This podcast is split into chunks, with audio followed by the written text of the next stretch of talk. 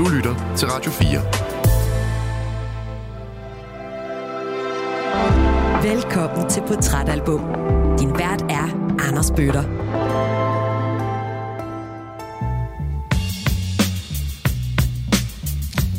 Er så store farvebilleder, The Clash, hvor de har sådan nogle selvlysende skjorter på, som Paul Simon lavede, og og de ser, de ser vildt gode ud. Jeg har aldrig hørt en tone med dem der, men, men jeg tænker bare, det der band, hvis de bare er halvt så gode, som de ser ud, fordi de, de lignede virkelig, altså de lignede en bande, ikke? Altså ja. en, en terrorband.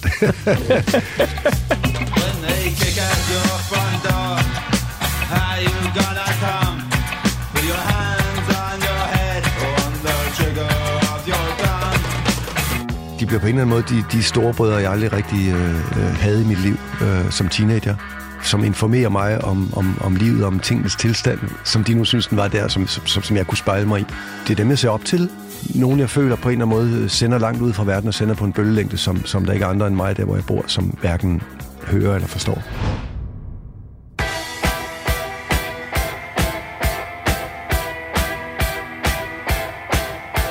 Den 14. december 1979 går en 15-årig Viborgenser ind i Lehmann Radio og TV.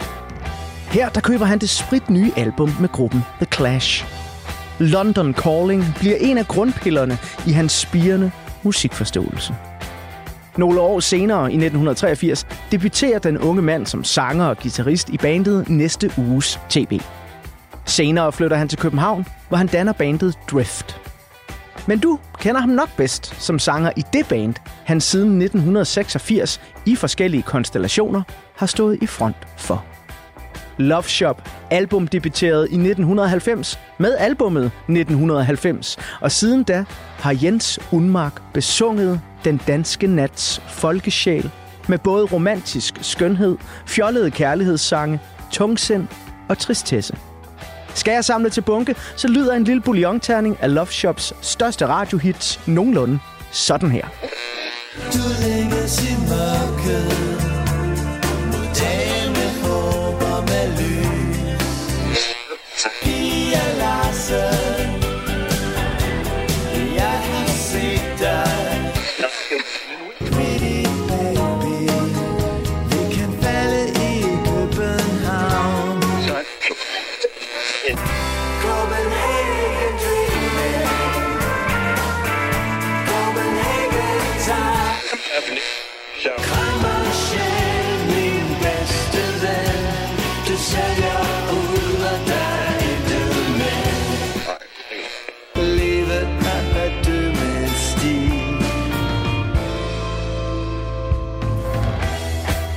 Og så kan jeg for en god ordens skyld lige nævne, at Love Shops to seneste albums, efter min mening, altså Levende Mænd i Døde Forhold fra 2021 og Blues Europa fra oktober 2023, står som lyriske og kunstneriske hovedværker i en snart 40 år lang karriere.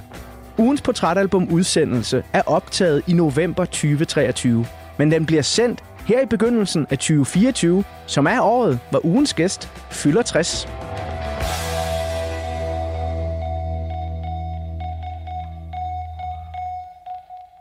Jens Unmark, hjertelig velkommen til Portrætalbum. Tusind tak, fordi jeg må komme. En uh, snart 40 år lang karriere i musikkens tjeneste, og så, uh, når vi sender det her i hvert fald, en af de helt store fødselsdage, sådan rimelig meget rundt om hjørnet. Hvordan føles det at tænke på? Ja, altså nu siger du karriere. Jeg ved ikke, om uh, der gik jo mange år før det blev en karriere. så jeg, jeg tænker ikke på det som sådan. Jeg tænker bare på det, jeg altid har lavet, siden jeg, jeg begyndte at blive lidt større, end jeg, da jeg var lille. Gør det noget for dig, at uh, du skal runde det der store 6-0? Og alternativet er, er jo værre, så, så vi skal jo forhåbentlig alle den vej, men øh, det er ikke noget, jeg, jeg bruger meget tid på at dvæle ved. Jeg, jeg bryder mig ikke om fødselsdag. Jeg synes, de der tal, jeg er ved at komme op i, er så absurd i forhold til, hvordan jeg føler mig indeni, så, så jeg har svært ved at relatere til det. Altså, da jeg var ung, så når man var ved at blive så gammel, som jeg er nu, så, så var man jo færdig, ikke? Så, så, så jeg prøver ikke at give alt for meget vægt. Ja, yeah, wanna die before you get old, uh, lige præcis. Men uh, Jens, fordi vi igennem de næste to gange 55 minutter skal beskæftige os med uh, et britisk punk- og rockorkester, som det ikke er sikkert, at alle Radio 4's lyttere kender, så skal jeg lige om lidt bladre om på en side af portrætalbummet, hvor der er et billede af The Clash, så vi alle sammen kan blive lidt klogere på, hvem de var, og hvorfor de fik så stor betydning for både punkbevægelsen, rockmusikken og dit liv ikke mindst. Men inden vi kommer til den side, så kunne jeg godt tænke mig at finde nogle øh, billeder frem øh, af din barndom, som den så ud, inden du lærte The Clash at kende. Vi er i øh, 1970'ernes Danmark. Statsministeren hed ofte Anker Jørgensen, og hen over aftensmaden, der blev der blandt andet talt om øh, arbejdsløshed og oliekrise. Hvis vi lige ser på de her billeder på den her side af portrætalbummet, små polaroid-fotos fra Jenses barndom. Hvordan ser dit øh, barndoms land ud, Jens? Og, og hvad er du øh, for en lille gut i 70'erne, før du møder punken? Altså, mine forældre var flyttet til de fjerne provinser i Jylland, the faraway towns, øh, fra, fra Roskilde, hvor jeg var, hvor jeg var født og, og vokset op, indtil jeg gik, var færdig med første klasse. Så, så jeg havde altid som om derovre i, øh, langt over i Jylland, jeg var sådan lidt på udebane, da jeg voksede op, og jeg gik meget op i fodbold og så fodbold og spillede på nogle fodboldhold og brugte al min tid på det, indtil jeg så blev fanget af rockmusik og punk, da jeg var 12 år gammel. Ikke? Uh, jeg husker til 70'erne som, som sådan helt næsten øh, klichéfyldt øh, i brune og orange og grønne og gule farver. Det meste tøj var fløj. Man kunne ikke købe, man kunne ikke købe bukser, der ikke havde sådan en hvid øh, nede ved skinnebenene på sådan en halv meter. Altså, alting, alting var, var, var meget stille og ret langsomt. Det var, det var mit barndomsland. Det er mit barndomsland. Hvad med selve barndomshjemmet? Øh, mor og far, hvad, hvad går de og, og knokler med i den hverdag, hvor man skal slæbe hjem til velfærdsstaten? Øh, min far han arbejdede ved Vestre Landsret over i Viborg, og min mor hun fik, da min søster og min storesøster og jeg vi blev større, så fik hun sådan en job for Øh, først Socialforskningsinstitut og Danmarks Statistik med lavet sådan forbrugerundersøgelser, som hun så begyndte at gå vældig meget op i, da vi blev selvkørende. Øh, og boede i en lille landsby 12 km uden for, for Viborg i Dollerup Bakker, og... Øh, Øh, meget smuk natur og fint, meget stille sted at være, hvor der var meget tid til at, til at prøve at finde ud af, hvad man, hvad man skulle være her i livet, hvad, man, hvad var det var fedt at interessere sig for. Ikke? Så jeg, jeg brugte meget tid alene øh, på at læse og høre radio og høre plader og spille fodbold alene ude på sådan en grusplads i den der skovåbning, vi boede i. det var en anden tid. Der, der var ikke så mange informationer. Nej, men det er jo også sådan, altså, jeg kan godt genkende det der fra min egen barndom med at netop have sådan noget som litteratur, film, og især musik ja. alene, fordi det, det polstrer jo ind på en eller anden måde I den indvendigt, ikke? Altså, det giver jo et rigt indre liv. Ja, man leder efter noget, man kan spejle sig i, noget, hvor man kan se sin egen håb og drømme, og øh, nogle musik, der måske kan fortælle en noget om, eller musik, der kunne fortælle mig noget om mig, som jeg ikke vidste endnu, ikke? Ja. Så ja, der var jo sådan et stort Viborg Centralbibliotek, hed det, hvor jeg lånte masser af plader, nærmest startede fra A, fordi jeg vidste ikke så meget om rock og roll musik, så jeg ligesom startede fra A og begyndte at låne alt muligt, for at finde ud af, jamen, jamen, der må være noget musik, jeg kan lide, hvor, hvor er det henne? Og, og, og, og ja, det brugte jeg rigtig meget tid på. På øh, Love Shops nyeste album, Blues Europa, der udkom i oktober øh, 2023, der kan man finde sangen Tilbage til Viborg. Og øh, der skriver du og synger Tilbage til Viborg. Det er svært at vende hjem de vilde roser blomstre fremmed igen. Ja. Tilbage til Viborg, når du endelig kommer hjem. Tilbage til Viborg Det er svært roser blomstre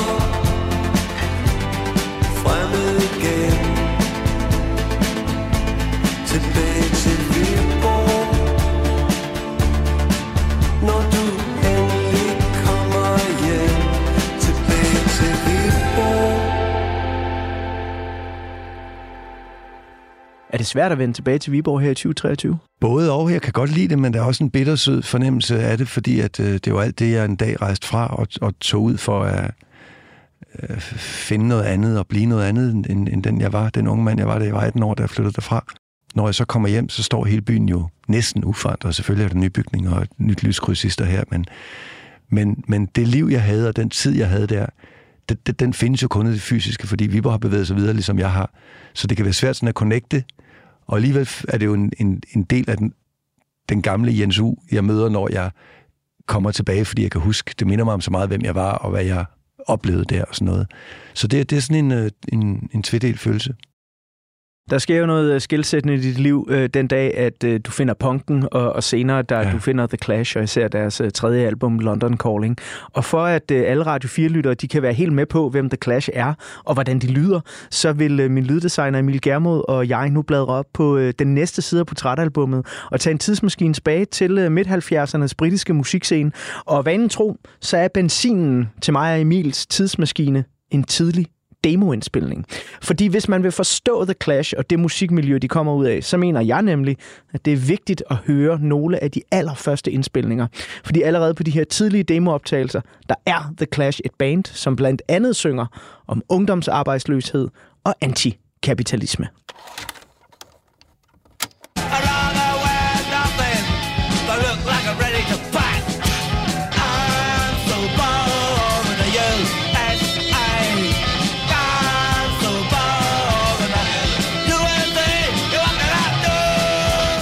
Til, hvad der skulle blive The Clash, grundlægges i midten af 70'erne, da musikere fra bands som The 101ers og London SS mødes i fælles beundring af punkbandet Sex Pistols. Sanger og rytmegitarrist Joe Strummer, leadgitarrist Mick Jones, bassist Paul Simonon og trommeslager Terry Chimes, der senere bliver skiftet ud med Topper Heaton, vil dog mere end bare anarki og destruktion. De er vrede, unge, venstreorienterede mænd med en mission.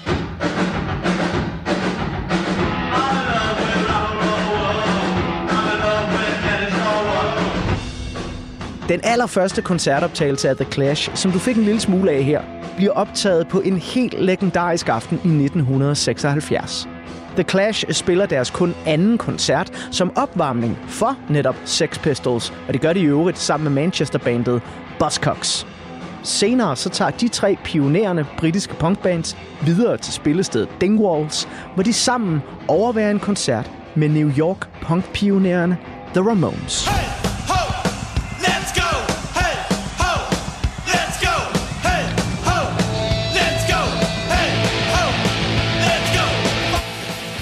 The Clash's bassist har senere fortalt, at guitarist Johnny Ramone gav The Clash en vigtig punk-pep-talk, lige inden Ramones gik på scenen den aften. Han sagde til dem, You're going to see us for the first time. We suck. We can't play. But don't worry about it. Just do it. Og det gjorde de så. Altså så The Ramones live og spillede selv i månederne efter tonsvis af koncerter rundt om i hele Storbritannien. The Clash single debuterede i marts 1977 med den politisk ladede socialrealistiske sang White Riot, som var inspireret af den politibrutalitet, der fandt sted til Notting Hill-karnevalet året før. Her blev 60 unge sorte mænd tævet og anholdt af en politistyrke, der talte over 1.600 britiske politibetjente. Og den arige White Riot skulle vise sig at blive den helt ideelle første single fra The Clash's banebrydende debutalbum, der udkom den 8. april 1977. Med et mix af nogle reggae covernumre, ny punk rock og en lev stærk dø ung energi, så viste The Clash, at Englands punkscene var mere og andet end anarkistisk smadrepunk. The Clash's andet album, Give Them Enough Rope, var gruppens og især deres pladeselskab CBS' første forsøg på at prøve at slå lidt igennem i USA. Men det lykkedes ikke helt, og forsøget på at tøjle den britiske punks energi til en amerikansk hard rock produktion bliver for mig, til trods for et imponerende pladesalg i sin samtid, lidt til en parentes i historien om The Clash, når vi ser på albummet som et samlet værk. Dog, så skal det siges, at et hvert album med numre som Julie's Been Working for the Drug Squad, Tommy Gun og især Safe European Home stadig er en kæmpe fornøjelse at lytte til.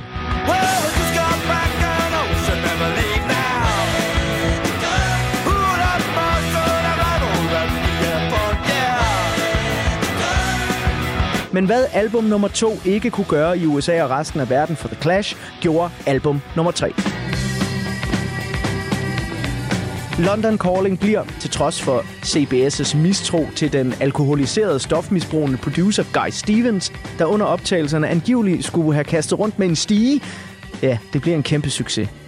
The Clash formår at blande genrer som punk, reggae, rockabilly, jazz, pop og hard rock til et unikt udtryk, som en gang for alle sætter en tyk fed streg under, at det var The Clash, og ikke Sex Pistols eller Buzzcocks, der tegnede fremtiden for britisk rockmusik.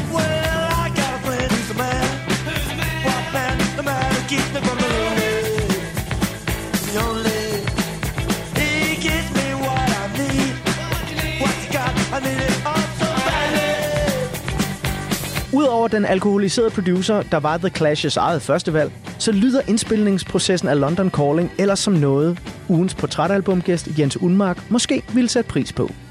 The Clash indspillede disciplineret og brugte nogle dage op til 18 timer i studiet. Rutinen var enkel og effektiv. De mødtes tidlig eftermiddag, øvede og indspillede, holdt pause sen eftermiddag, hvor de så spillede en fodboldkamp mod og med hinanden for at styrke kammeratskabet og sammenholdet i bandet. Derefter tog de på pop, fik et par pints og vendte så tilbage til studiet for at indspille nyt materiale til langt ud på natten.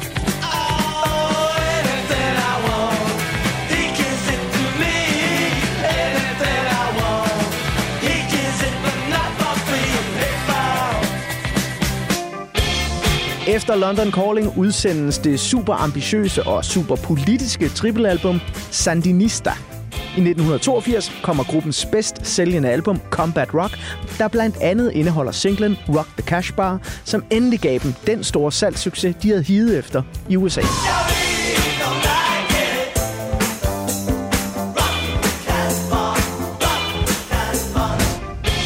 Fra gruppens opløsning i 1986 og frem til forsanger Joe Strummers pludselige død af en hjertesygdom i 2002, havde der floreret rygter om en gendannelse af The Clash. Men det skete aldrig. Gruppens resterende medlemmer mødtes dog i 2003, da The Clash blev indlemmet i The Rock and Roll Hall of Fame og modtog hyldest for blandt andet at have bragt jamaikansk reggae ind i britisk musik. Noget, der senere blev helt fundamentalt for Massive Attack og trip-hop-genren, samt den punkede poprock, som blandt andet kan høres i bands som No Doubt og Green Day, der her spiller deres Clash favoritnummer. Should I stay or should I go?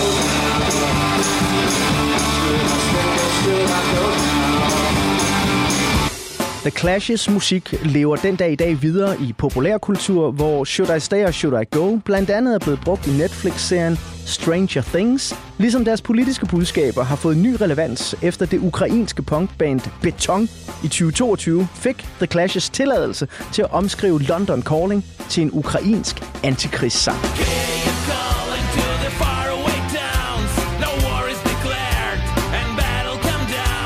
Og nej, det er ikke en særlig god coverversion, men den er vigtig i en vanvittig tid. Her til sidst, så skal vi have det eksplosive nummer, der skyder det hele i gang på den her plade. Første single, albumåbner og titelnummer London Calling. Og når vi har hørt den, så er jeg spændt på at høre, hvad ugens portrætalbumgæst Love Shop forsanger Jens Unmarks første indtryk af albummet var, og om han senere i livet måske var til stede da The Clash gav koncert i Idrætshuset i København i 1981, eller da de spillede i en noget forkølet udgave lige inden deres opløsning på Roskilde Festival i 1985. Men her, der er det altså først London Calling.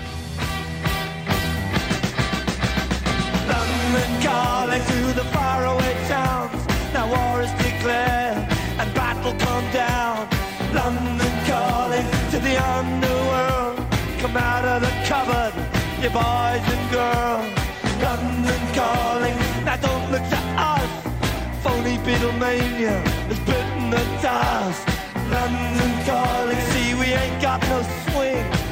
for the rain and the truncheon thing. The ice is coming, the sun's zooming in. Meltdown expected, the wheat is going thin. Engines stop running, but I have no fear, cause London is drowning. And I live by the river to the imitation zone. Forget it, brother, you can go it alone. London calling to the zombies of death. Quit holding out and draw another breath. London calling, and I don't want to shout. But while we were talking, I saw you nodding out. London calling, see we ain't got no hide, except for that one with the yellowy eyes. The ice is just coming, the sun's zooming in, engines stop running, the wheat is going big, a nuclear error. But I have no fear, cause London is drowning I, I live by the river.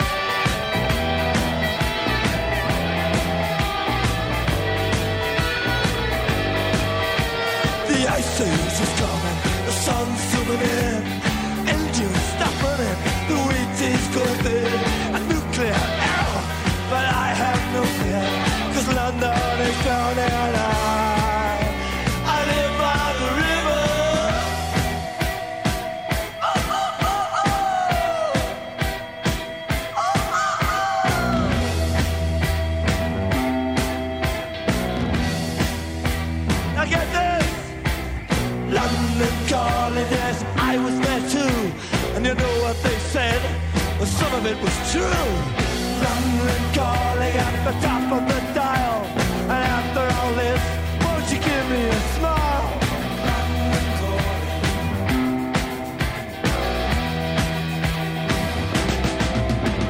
I never felt so much alike, alike. Det her, det øh, er simpelthen åbningsnummeret, øh, og tillad mig bare at sige, det må være et af verdens bedste åbningsnumre. Indiskutabelt, ja. Altså sådan her åbner man virkelig en plade, Jens. Øhm, jeg vil gerne bladre op på en side af portrætalbummet nu, hvor der er billeder fra den dag, London Calling udkommer. Det er den 14. december 1979. Her hjemme i Danmark, der er det ifølge DMI det fjerde koldeste år, der er målt i Danmarks historien. Det er året, hvor børnebogsforfatter Ole Lund Kirkegaard han øh, falder om i en snedrive efter en druktur. Det er året, hvor bombemanden fra Gladsaxe, der har spredt frygt i København og omegn, han endelig får sin dom. Men på den side, jeg har bladret op på, der er der også et billede af dig, Jens.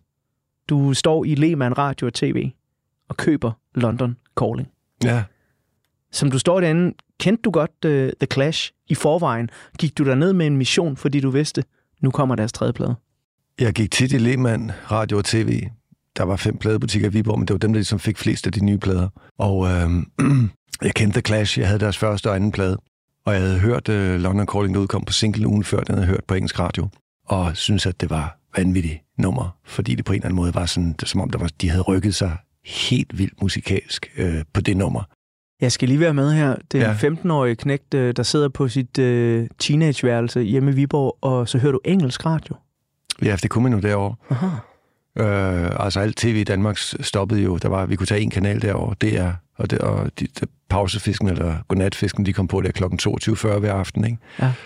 Og der, hvis, øh, hvis vejr, vejrforholdene tillod så kunne jeg mod til BBC og hørte den engelske discjockey John Peel, som var meget indflydelsesrig og spillede punk og reggae-musik øh, to timer hver aften fra, fra mandag til torsdag. Ham, ham kunne jeg så høre og optage på min kassettebåndoptager, hvis han spillede et eller andet, og så kunne det være, at man kunne få 40 sekunder, inden at signalet blev for mærkeligt, og, der, og så kom sangen tilbage igen. Ikke? Now on the uh, John on John Peel's music from BFBS, a bit of a treat because this is a single from the Clash, which is uh, well. I apologise, but I thought it was worth playing to you anyway, despite the defects. A forthcoming single from the band, from the Clash.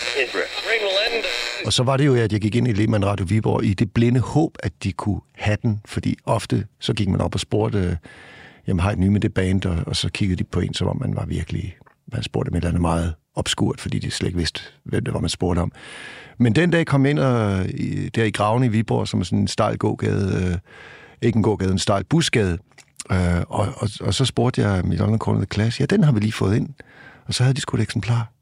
Sådan. Og øh, jeg troede ikke mine egne altså øjne, da, så- da de tog den frem under disken. Ikke? Og det eksemplar, du køber der i Lehmann Radio og TV, ja. det har du faktisk taget med her i studiet. Det tager med øh, Øh, må, må jeg godt prøve at røre ved den, Jens? Du må være ved den. Ej, mand, hvor er den bare slidt på den fuldstændig rigtige måde, det her. Hvordan øh, tog din 15-årige teenagehjerne imod det her kæmpe værk? Jeg havde allerede op, oplevet, hvor meget Clash havde rykket sig fra den første til den anden plade rent stilistisk. Og så jeg kunne høre på singlen, jeg havde hørt en uge før, at der var noget helt nyt på vej. Men jeg kan huske, først, først var, jeg, var jeg forvirret, fordi den righoldighed, der er i musikken, den var jeg måske ikke forberedt på. Jeg mere troede på, at det ville være en, en klassplade, der lød som en klasse, der spillede klasse, men det her lød jo mere som om, de var plukket ind i sådan en jukebox af verdensmusik, og selv spillede den musik, de hørte, ikke? Øh, så, så, så, så jeg skulle lige omstille mit indre, øh, hvad hedder sådan noget, min indre radar til, hvem The Clash var, og hvor de var nu, før jeg kunne begynde at suge næring af selve musikken, ikke? Men jeg synes også, fra første lytten, det lød altså voldsomt interessant, og meget, meget anderledes fra, fra alt, jeg havde hørt fra hele den der punk-ting, øh, hvor jeg jo kendte mange bands, og efterhånden og havde købt rigtig mange plader fra, ikke? så var det her noget helt andet. Og jeg tør næsten sige farligt, fordi musikken var så traditionel sine steder, altså, men bare kanaliseret over, havde en helt anden ånd, end de gamle plader, jeg havde hørt med lignende traditionel musik. Jeg er sådan lidt øh, nysgerrig på, øh, i, i det her barndomshjem i Viborg, øh, altså du møder punken, du kender The Clash og sådan noget, øh, men nogle gange så skal man jo også, hvad skal man sige, primes eller opdrages i musik for at have åbne ører til verden udenfor. Øh, mutter og fatter, hvad sætter de på af musik i barndomshjemmet? Hvad, hvad går du rundt og hører, inden at øh, punken vælger dig om Øh, min far han var meget glad for klassisk musik og for jazzmusik, så, så, så, så det var mest klassisk musik, der blev spillet i, i, i stuerne hjemme hjemmet der, ikke? Jeg kan huske, at jeg engang spurgte dem, men hørte de aldrig Elvis? I måtte have haft øh, alderen. I har det været sådan lige i starten af 20'erne, da Elvis slog igennem. Ej, det var noget larm. Og, og hvis også først Beatles lød forfærdeligt, Nå. og sådan Beatles lød forfærdeligt med She Loves You og alt det der, ja, det var som om, der var nogen, der trak en kat i halen, ikke? Okay, Jens, hvis du kommer fra et barndomshjem, hvor Elvis og Beatles, det er alarm, mm. øh, så må mor og far skulle da have fået et chok, når du kom hjem med ikke bare London Calling, men hvis man, ja, nu har vi lige hørt nogle sekunder af deres allerførste single, White Riot, som jo virkelig støjer. Altså, hvad, hvad, hvad sagde de til det? Jamen altså faktisk, øh, de var selv med til at sørge for, at ulykken skete, fordi vi var på øh, sommerferie i England i, i 76-77. Faktisk da, den aften, The Clash spiller sin første koncert 4. juli 1976. Der er hedebølge i England, der er 35 grader varme. De spillede Sheffield på en lille pub, der hedder Black Swan. Jeg sidder oppe i Skotland i en by, der Selkirk, ude på landet deroppe, uden for en by, der Selkirk. Og Ramones har samme aften sin første koncert nede i London hvor Strangler spiller opvarmning blandt andet. Du har været så tæt på. Jeg har været så tæt på, og så langt fra. Men, men året efter er vi der igen, og så er jeg jo i, i sådan noget, der hedder det rock nu eller pop nu. Der er det blevet spillet nogle punk-singler i dansk radio. Jeg tror, Jan Borges og Jan Sneum og sådan nogle, der har, har ligesom prøvet at... Erik Krams har givet sådan nogle... Spille lidt Elvis Costello, lidt Saints, lidt øh, uh, Bosscocks, lidt... Uh, og, og jeg er helt vild med det. Så da vi kommer til England 77, der begynder jeg så at købe de der plader. Jeg finder to første Ramones-plader derovre, man kan ikke finde dem i Danmark. Og ja, så, øh, jeg, jeg ser så den aften, hvor Sex Pistols første og eneste gang på Top of the Pops og, og har debut med Pretty Vacant. Det sidder jeg ser live øh, og, og, og er fuldstændig solgt. This group are leaders of a whole new teenage cult that seems to be on the way to being as big as mods and rockers were in the 60s. The cult is called punk. The music, punk rock. Basic rock music, raw, outrageous, and crude.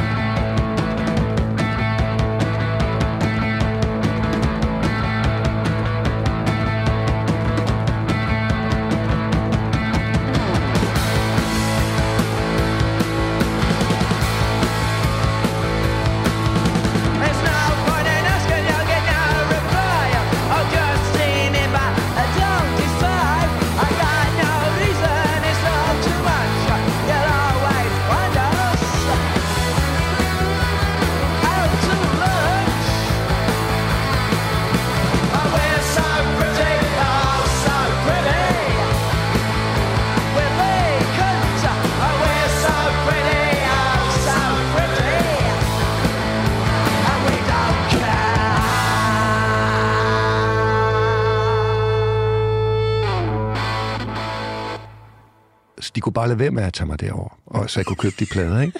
Så, ja, så du og, kunne og, se Sex Pistols gå fuldstændig bananas Og jeg kan huske med The Clash, da vi, da vi skal sejle hjem derovre fra med færgen fra Newcastle til Esbjerg, så øh, i den der terminal ved færgen, der er der kommet sådan, jeg tror, det er Sunday Times, sådan en, et magasin, der er sådan lidt, lidt sådan sensationsagtigt, der kommer, der kommer hver weekend.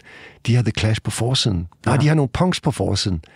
Øh, så der står sådan noget med sådan, her er en ung gruppe punk, som har, har, det, har det for vildt til en punkkoncert, og sådan noget står der på engelsk, ikke? og så er der sådan nogle der med sikkerhedsnål ind, ind i kinderne og det hele.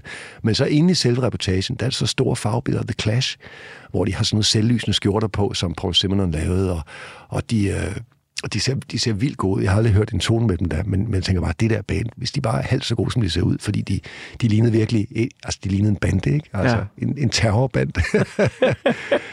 øh, og der går sådan nogle, der har jeg ikke hørt med nu, men, men, men der læste jeg jo om den, og, og fandt ud af også navnet The Clash, bare sådan, det er jo da verdens bedste bandnavn, ikke? Så, det er jo også et vanvittigt fedt bandnavn. Well,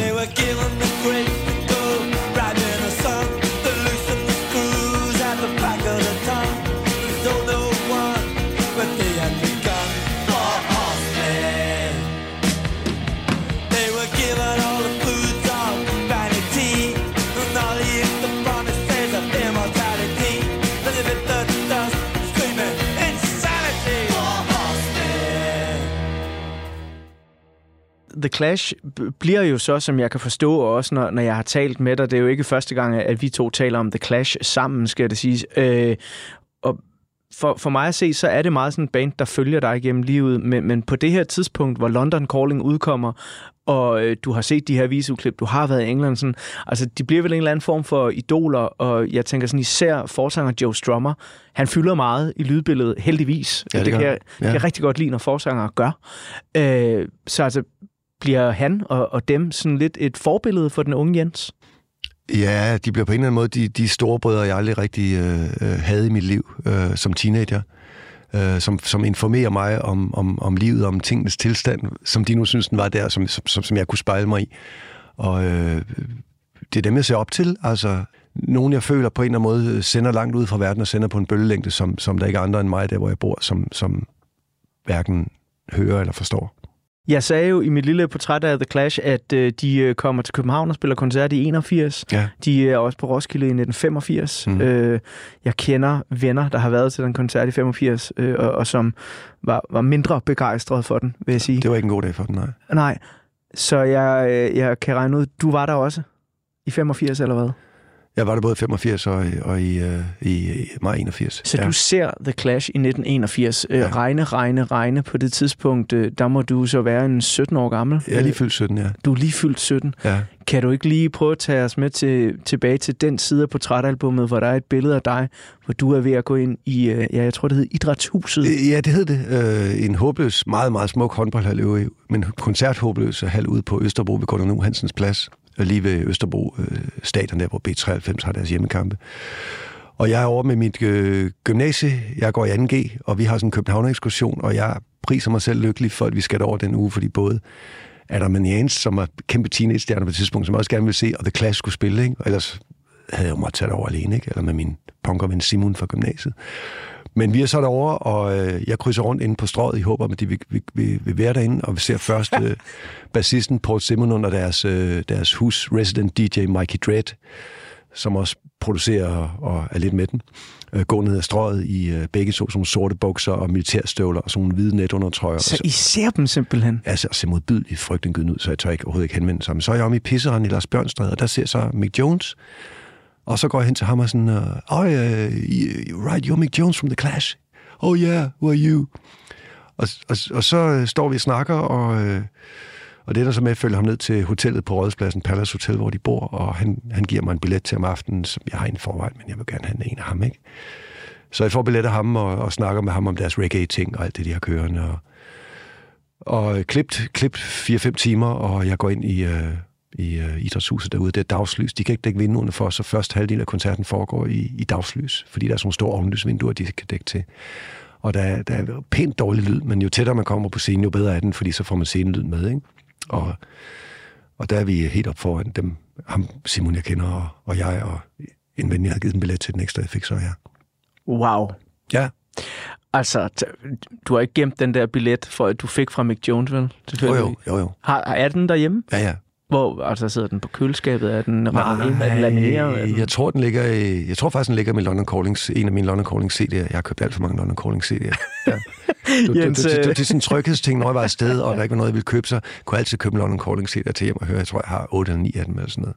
Ved du hvad, Jens, i del 2 af ugens udsendelse, der kommer vi tilbage til øh, din lille mani med at købe London Calling, fordi det, altså du har også, du har to forskellige optryk af LP'en med her. Ja. Du har den, du købte i Lehmann Radio og TV øh, Mhm. dengang, og, og så en anden en, og, og hvad det går ud på, det vender vi tilbage til, når øh, jeg bladrer op på øh, del 2, eller, eller i, øh, i del 2 af ugens udsendelse. Øhm, fordi lige om lidt, så vil jeg gerne bladre op på øh, en ny side af portrætalbummet, hvor øh, der er et billede af året 1979, så vi kan blive lidt klogere på nogle af de nyhedsoverskrifter, der er i det år, hvor London Calling øh, bliver udgivet. Det er selvfølgelig bare en meget kort overflyvning, men øh, jeg tænker, at øh, den verden, vi befinder os i, jo også er relevant for en ung mand, der godt kan lide The Clash, fordi de netop er ekstremt politiske, ekstremt øh, socialt øh, bevidste.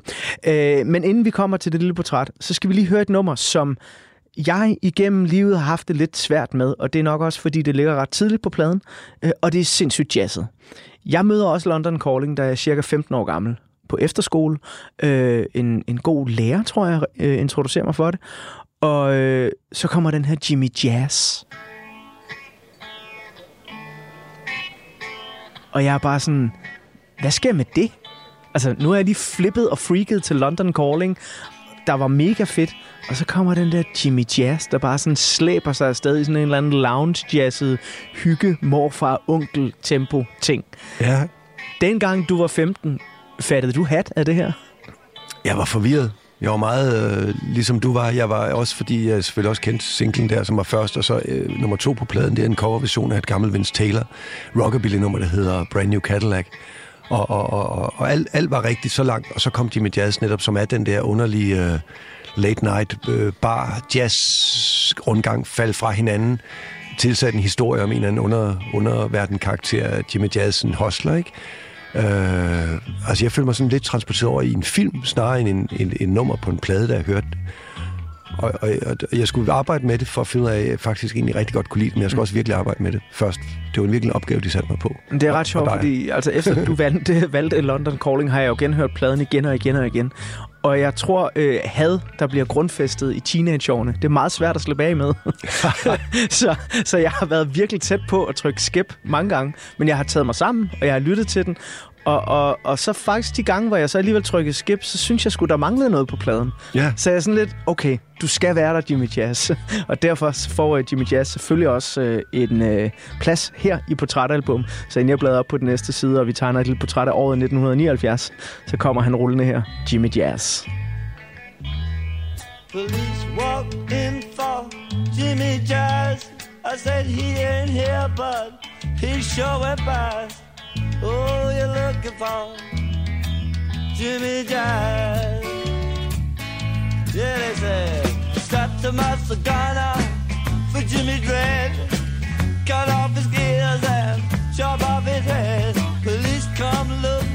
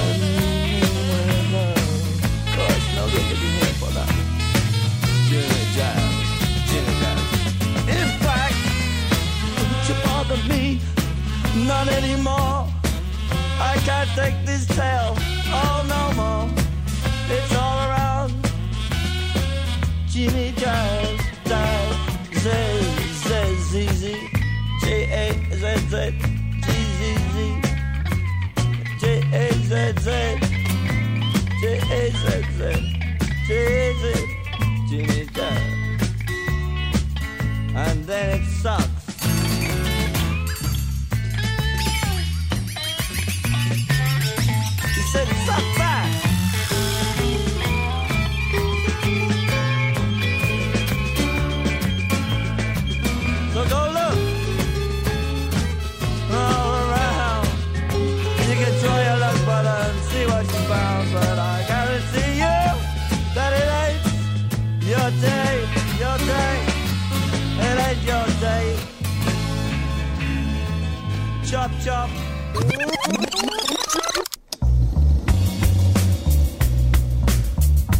1979 er det urolige tider ude i den store verden. Irans nyligt tiltrådte religiøse leder og islamisk revolutionshelt Ayatollah Khomeini afskaffer 2.500 års monarki, da han udråber Iran til at være en islamisk republik. The origin of Iran's current Islamic government and its antagonistic relationship with the West can be traced to the 1979 Islamic Revolution. For the last seven days, Tehran and other cities have seen violent clashes between troops and demonstrators demanding Khomeini's return. And this week, the crowds have shown that they are ready to fight back, pelting the soldiers with rocks and homemade petrol bombs. Inevitably, the result is massacre. I Storbritannien vinder Margaret Thatcher folketingsvalget og bliver dermed den første kvindelige britiske premierminister nogensinde. Og jernladien, hun har nok at se til. Der er massiv arbejdsløshed, strejkende minearbejdere og voldsomme uroligheder i Irland, hvor den republikanske hær, IRA, sprænger to bomber mod engelske mål. Ved det ene angreb dræbes den højtstående engelske admiral og sidste vicekonge af Indien, Lord Mountbatten. The shattered and splintered woodwork is mute testament to the severity of the bomb blast. The blast was so powerful that the footwear was not only blown from the victims, but the rubber soles were torn away from the canvas uppers of the shoes. Men 1979 byder heldigvis også på en masse underholdning, så man kan flygte lidt fra den barske hverdag. Den japanske computerost Pac-Man opfindes, og i biografens mørke, der tager vi i 79 afsked med den amerikanske cowboy-skuespiller John Wayne. Han dør som 72-årig efter en grim kamp mod kraft i maven. Men heldigvis så står nye Hollywood-stjerner klar til at overtage populariteten på det grå lærred. 1979 byder blandt andet på nu klassisk rumgys i form af den første Alien-film og verdens bedste Vietnam-film, Dommedag Nu. I love the smell of napalm in the morning. Af korte hjemlige overskrifter, så bør det nævnes, at 1979 er året, hvor efterlønnen indføres i Danmark. Det er året, hvor Grønland vedtager at indføre hjemmestyre. Det er året, hvor det går så godt på Frederikshavn Værft, at man for første gang nogensinde her i Danmark giver kvinder et 8 ugers svejsekursus med henblik på senere ansættelse. Naturligvis, skal jeg huske at sige, til den samme løn, som de mandlige svejsere fik. Slutteligt så bør det nævnes, at den saudiarabiske olieminister kommer til Danmark i 79. Han skal blandt andet lære danskerne, hvordan man sparer på den dyrebare olie.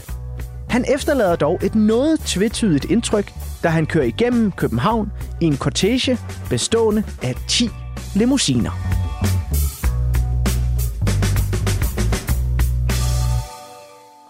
Det var lidt øh, Space og Løjer fra 1979. Og jo, jo, IRA og Margaret Thatcher og revolutionen i Iran, det, det er voldsomt nok ting.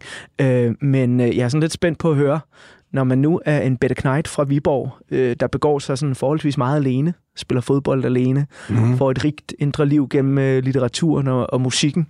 Ja. Nogle af de her ting ud fra den store verden, kommer det ind på din radar gennem de radiobølger, du finder i England, eller lever du meget i en lille osteklokke? Nej, altså... Øhm, jeg synes da, at, at, at tidens alvor dengang, og tiden er jo altid alvorlig, men det var den også, ja, som du læste dengang, øh, trængt ind over, øh, hvor jeg var. Øh, jeg voksede som sagt op der uden for Viborg. Jeg var ikke så langt fra, fra Karup, som var NATO's hovedkvarter Nord. Og øh, hvad der ikke skete lige præcis 79, men som lå som sådan en tung skygge over det hele, var, at det var koldkrigsår.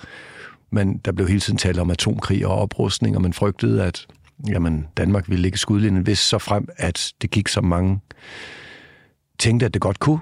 Og øh, så vidste vi jo, at, at os, der boede tæt på Karup, vi ville jo være inden for... Altså, vi ville jo blive udslettet. Uh, og, og, og det var jo nogle mærkelige tanker med, når man skulle ud og spille fodboldkamp lørdag morgen kl. 10 i Møldrup eller i Skalhøje, eller, eller hvor man nu spillede. ikke.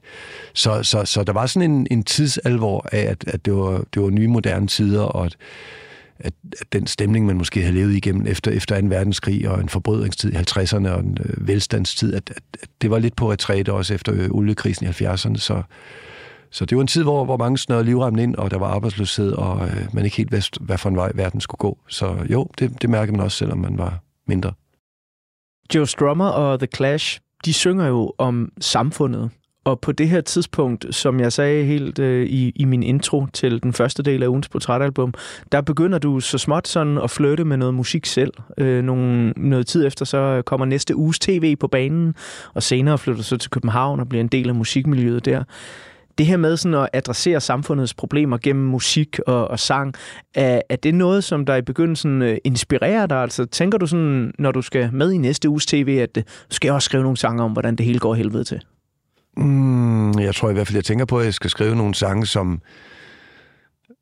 Og der er vi nok også meget inspireret af samtidig sorts og, og, og kliché, altså nogle sange, som på en eller anden måde øh, fortæller om at være til på en helt anden måde end hippie-generationen og 70'er, øh, dem i de orange anorakker havde gjort øh, gennem deres beatmusik, ikke? Altså at omfavne øh, det moderne samfund på godt og ondt i, i musik og sangtekster. Og ikke, og ikke, ikke, ikke bruge alle de der ord om solidaritet og kærlighed og vågne op sammen og smile til hinanden, altså fordi det, det, altså det, ja, det, det var ligesom gjort, og det var blevet udvandet, ikke? hele den der knækprosa-ting i musik. I de der helt tidlige år i næste uges tv, øh, synes du, det lykkedes, hvis du kigger tilbage på det? Altså er der noget af det, som... Øh, det er jo altid svært at være glad for øh, præcis, hvor man starter, medmindre man, man har et lucky strike, ikke? Men, men når du ser på de ting, I lavede næste uges tv, er, er der noget af det, du er stolt af stadigvæk? Ja, musikken synes jeg skulle er, er meget fint. Der synes jeg, vi lykkes meget godt. Det lyriske, altså teksterne, det kan jeg godt øh, krumme lidt til over, øh, uden at Altså, det, nej, det, det, der ville jeg ønske, at det havde været bedre. Jeg kan også huske, jeg blev ansporet af de sangtekster, vi skrev der til, at tænke, at jeg, jamen, jeg, jeg kunne godt blive lidt selvhøjtidlig dengang. Slet ikke som nu, men også lidt dengang. og,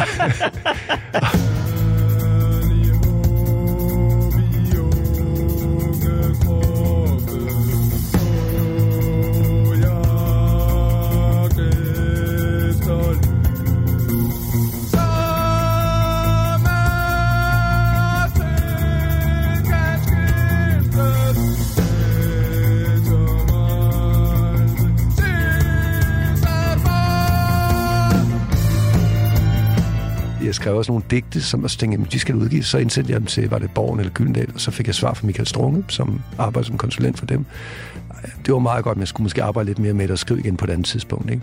Og så dem fandt jeg så mange år efter under en loftsoprydning, de der, jeg havde indsendt. Altså, det var det mit livs mest pinlige øjeblik. Det var, det var ikke bare dårligt, det var, det var pinligt. Altså.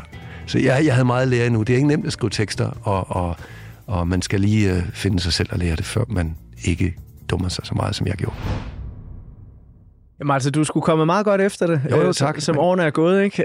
Øh, om du så kalder de 40 år for en karriere eller ej, eller i hvert fald i musikkens tjeneste, kan ja. vi kalde det. Ja, det, det er pænt. Så. Og i øh, del 2 af ugens udsendelse, der skal vi høre meget mere også om, om din egen musik og, og vejen i det, og hvorfor The Clash øh, måske stadig er en inspiration for dig, eller i hvert fald nogen, du, du kigger til et, et trygt sted. Men, men inden vi lukker ned for den her time, så er jeg jo sådan også nødt til at høre lidt om, i, i den her tid, lad os bare sige, fra du er 15 til du er 20 år gammel, eller sådan noget, ja. interesseret i punk, interesseret i, hvad der kommer af, hvad man nu vil kalde det, new wave eller post-punk, alle de her ting, der sker. Ikke? Ja. Øh, I 79, der sker jo også nogle ting med punken, og, og i del 2, der tegner jeg som sagt et portræt af musikåret 79, så vi kan blive lidt klogere på det. Men, men selve punkmusikken udvikler sig. Øh, der kommer et øh, debutalbum fra et band som øh, Stiff Little Fingers. We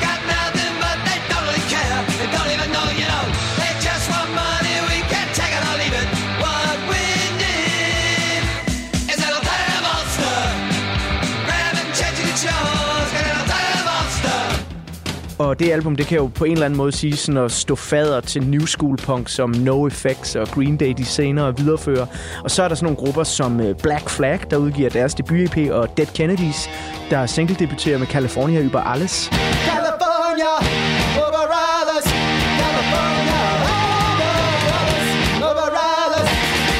Og det er jo sådan, altså på en eller anden måde, så står det jo fader til hardcore-bevægelsen. Ja. Så i de her år, der sker jo nogle ryg væk fra den sådan, i gåsøjne klassiske punk, som du lidt er vokset op med i dine tidlige teenageår.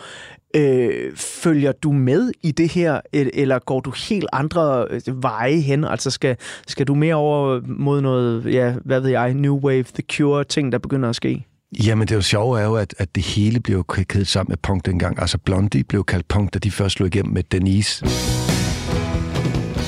Ja, altså, et gammelt doo hit for Randy and Rainbows, ikke? Det blev kaldt punk, ikke? Altså,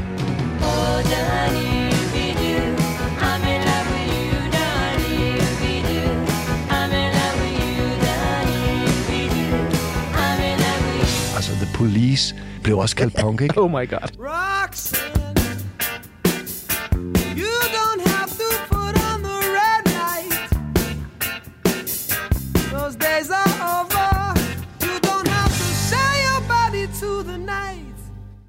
Det var som om al musik, som på en eller anden måde havde taget øh, afskud i Sex Pistols og Clash og den tidlige punkting, og som så udviklede sig til noget andet, var beslægtet med bevægelsen, og derfor noget, man synes, var, man var på hold med og skulle tjekke ud. Så, så jeg tog det hele ind, med, og, og, og, og meget af det med stor fornøjelse. Lige om lidt, så øh, skal jeg klappe portrætalbummet sammen og afrunde den her første del af ugens udsendelse. Og når jeg åbner portrætalbummet igen, så går vi i gang med del 2.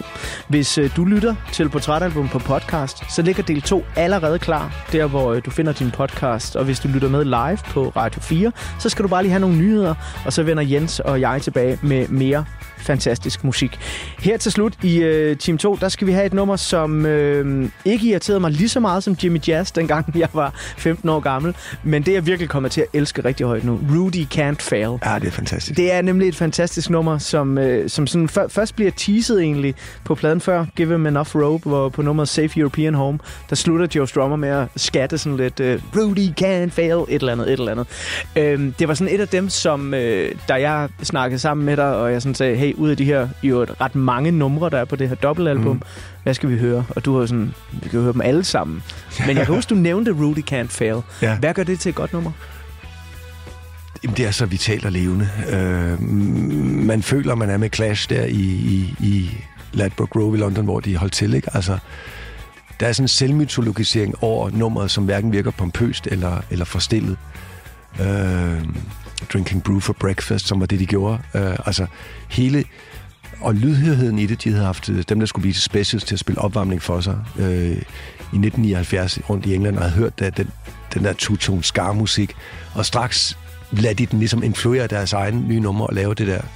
Og det, og det synes jeg er sådan en lydhørhed og en, øh, en levende måde at omgå sin musik på, som dels kræver stor musikalitet, men som også viser, hvor åbne de var over for ligesom at optage forskellige ting i deres musik. Ikke? Altså kontra den mere konservativ punk dengang, som ligesom ville blive ved med, at vi skal være fire kort, det skal gå hurtigt, det skal være 1, 2, 3, 4 derude af. Ikke? Der var nogle kæmpe slag om, altså der er også mange, der synes, Clash virkelig solgte ud ved det her, fordi det ikke var ægte punk mere, fordi de spillede noget andre slags musik og amerikansk musik på den. Ikke? Så ja, ja, jeg synes bare, det var, det var et nummer, der, der bankede lige ind i mig.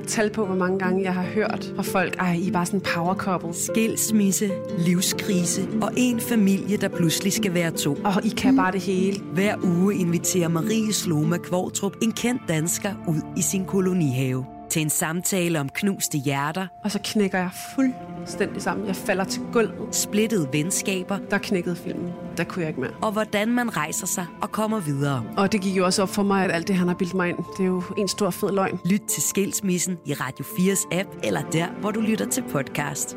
Radio 4. Hvor er det fucked up, det jeg har levet i. Ikke så forudsigeligt.